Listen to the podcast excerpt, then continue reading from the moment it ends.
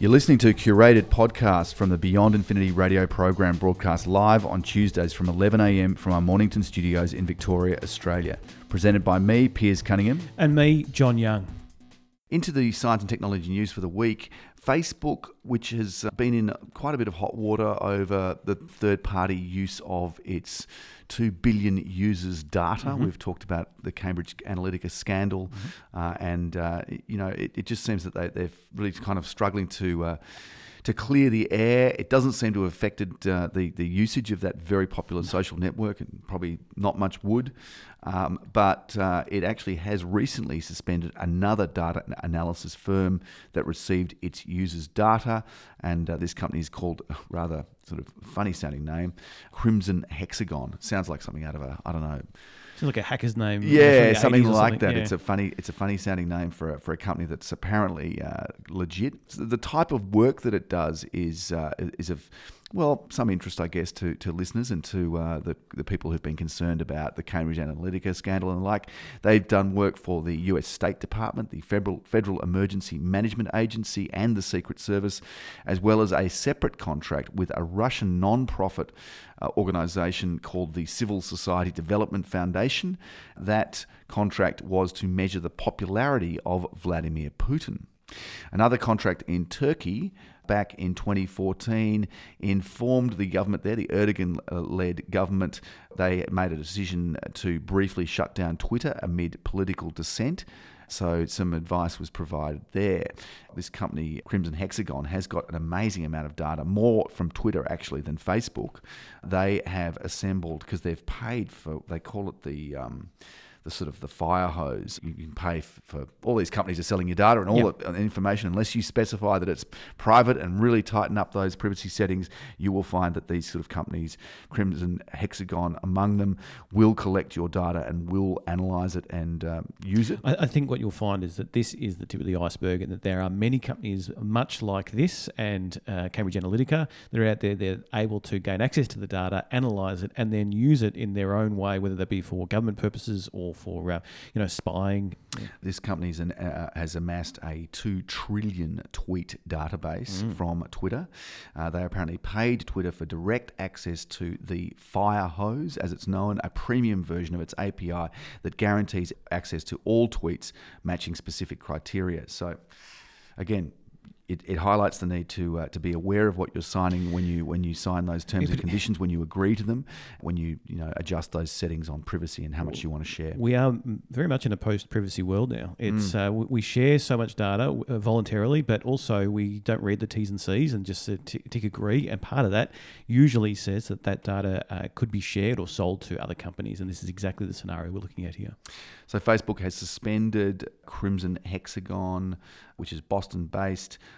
while it determines whether the government contracts violated its terms, and it's not currently believed the firm gained access to private data like Cambridge Analytica did. So, not it doesn't sound like quite as serious an issue as was raised well, by Cambridge Analytica. Early things were said about Cambridge Analytica that it wasn't as bad as it was, and then more revelations came out. So, look, hopefully there's not too much data that's been released on this one, but it wouldn't surprise me if it comes out uh, that there's more information that was uh, stored or, or accessed than the, what's being currently let on. Mm. Let on. Indeed.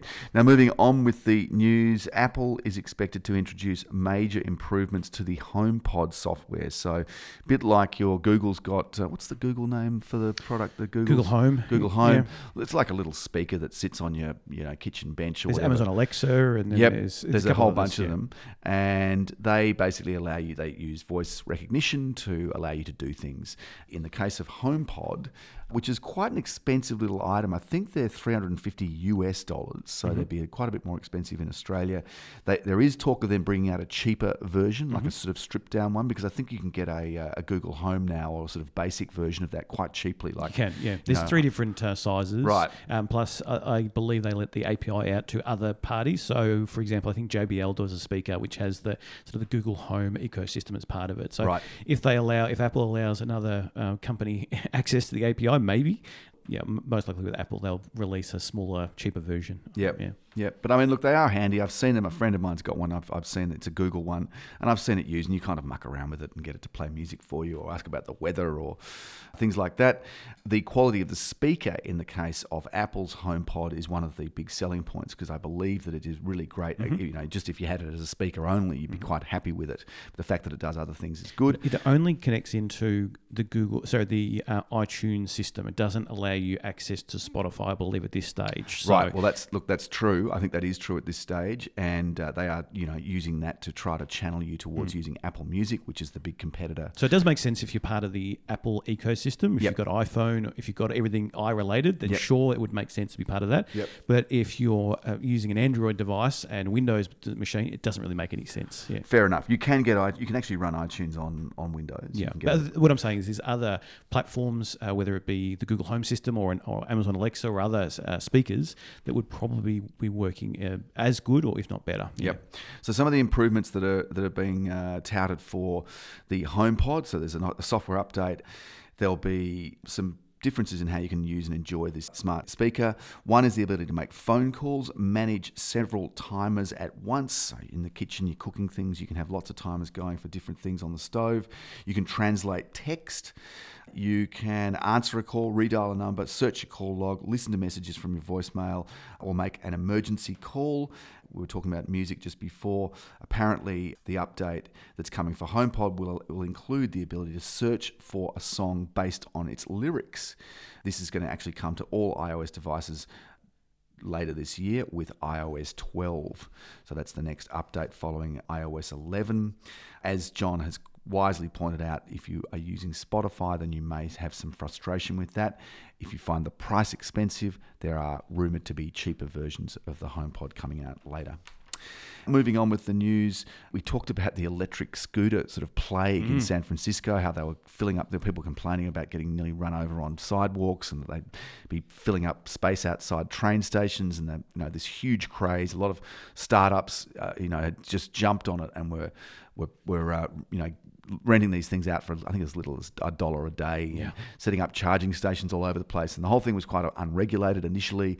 There were there was a bit of a backlash from uh, from people who weren't using scooters who were just trying to navigate down the footpaths and found it a, a slightly chaotic situation.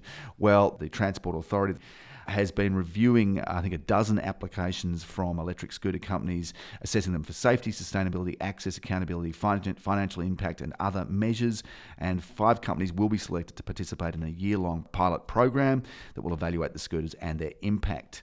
Uh, so, as many as 1,250 scooters may be allowed to operate in San Francisco during the first six months of the trial, and depending on how things go, an additional 1,250 may be approved for the last half of the trial period once the firms are, or the companies that are operating these scooters are selected, transit authorities will work with them to finalise and clarify the permit terms and conditions.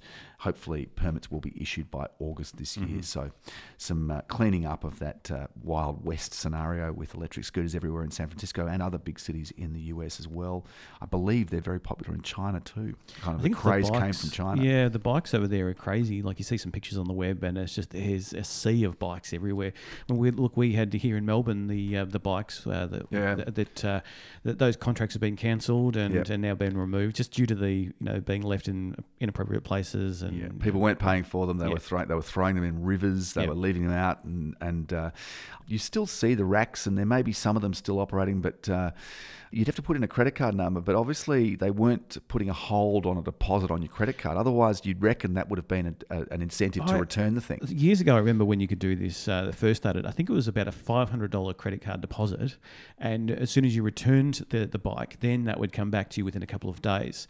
And it caught a lot of people out where they didn't realise that was the case. And I think maybe uh, just due to the the, the amount of uh, people coming back and saying no, this is not right, they might have reduced that down or gotten rid of that, and that may have led the the way for people to then abuse the system because Yeah. there wasn't much sort of financial, you know, incent to uh, to, to return it to the right place. Yeah, no, it's a great idea. It's just a pity it didn't seem to be run qu- quite the right way. Hmm. John, what have you got for us in the SciTech news? Uh, yeah, look, uh, Google has been fined a record $6.8 billion by the EU. And this is uh, sort of based on their Android uh, mobile system. So, y- you know, Google is ubiquitous with search. I mean, we we now whenever we think of looking for something, you say Google it, and uh, it's just what everyone believes uh, and thinks.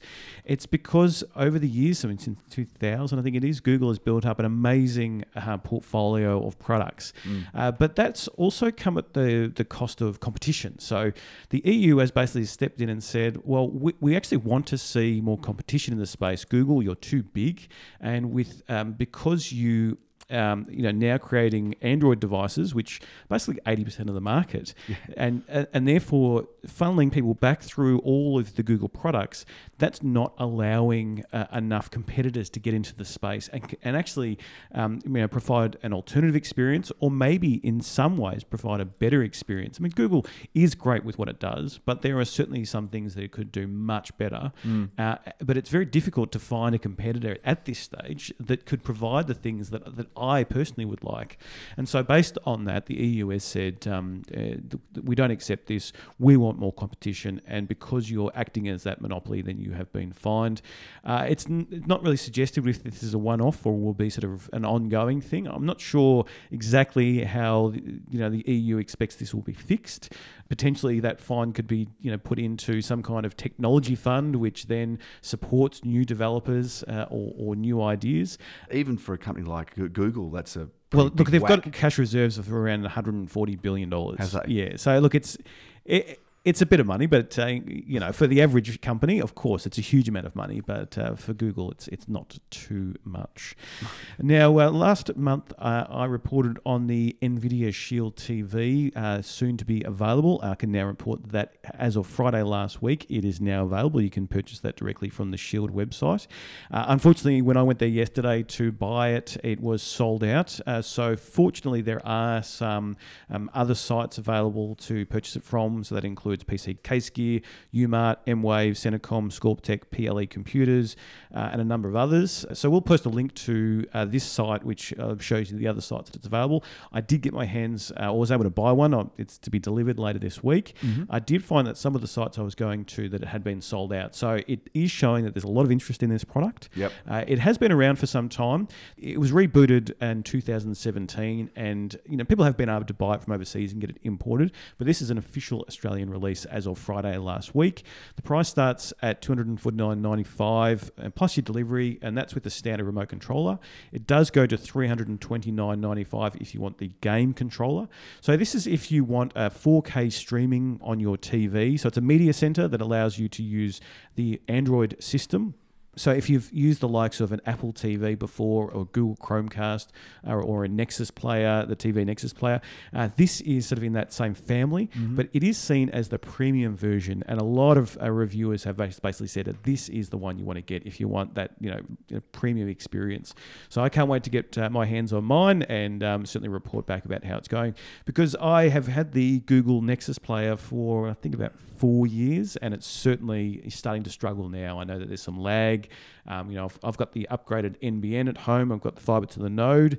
Still, uh, you know, downloading you know quite good speeds now. Um, but I'm finding that it does struggle a little bit with the the old Nexus player. Maybe it's just age related. Maybe it's technology. I'm not sure. Mm. But this NVIDIA Shield, I'm really looking forward to getting uh, my hands on this. So if you want one too, then just do a search on NVIDIA Shield TV Australia. It may have some notifications about when you can uh, purchase it. We know when they'll be restocking, or you might be able to get onto a waiting list as well. I imagine that stocks will be replenished fairly soon. Though. Okay, and there is a gaming add-on to that console. Yeah, if you want to use it for, for that purpose. So there is the sort of the the GeForce, which is straight from NVIDIA gaming platform, and you can play through that. Or there's just the standard Android games platforms as well. So if you're a gamer on your Android phone and then you want to translate that across to the TV, well, you can do that through this system. Mm-hmm. So historically, with for example, with the Nexus player, I was using the Android TV operating system, which was clunky and it wasn't that great. Mm. NVIDIA have actually updated the software to say, well, we don't want the TV system.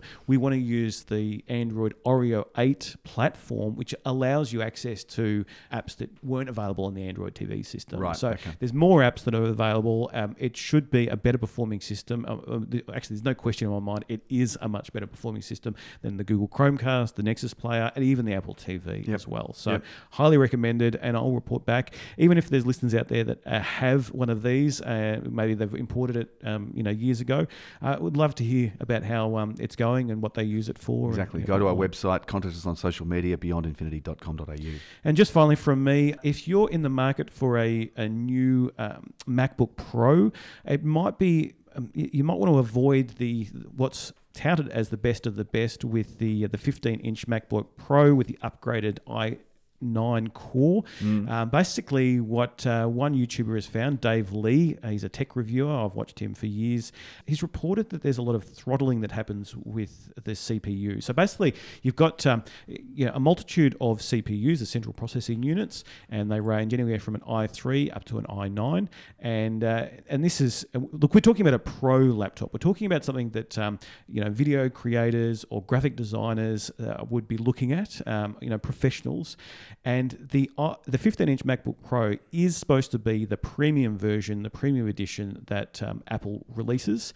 Uh, unfortunately, just due to the way that the chassis is, um, the the low sort of cooling system, uh, it doesn't actually uh, cool down enough, and therefore it is throttled. It means that you're not getting the peak performance. Mm. So Dave Lee, the YouTuber, did some tests, and he found that it was running really really hot, and it meant that if you were trying to render a video, so if you're trying to export it for uploading into YouTube, it would actually take longer than the i7 version, the lower down version of the CPU, hmm. uh, and it was probably better to have an older version of the MacBook Pro rather than uh, the, this this new one that's been brought out. He was able to put the laptop in the freezer and then run it, and he was able to get slightly better performance. But it's basically saying that um, you spend all this money and and realistically, it's it, for a sort of a standard version, it's around about the four four and a half thousand US dollar mark. So it's a premium product. Yeah. And if you want to add all the extra things, better RAM, better storage, mm. and all the bells and whistles, mm. it's around the ten thousand US dollar mark. Wow! and, and if you're buying that, you expect to have a machine that does, um, you know, looks good because that's what you expect from Apple, but performs exceptionally well. And unfortunately, it does not perform well. Mm. Um, Heat issues there. You might have to sort of get a walk-in fridge to be able to use it reliably. Thanks for listening. And head to beyondinfinity.com.au for the best bits from the live show or to connect with us on social media. We welcome your feedback and suggestion for future shows.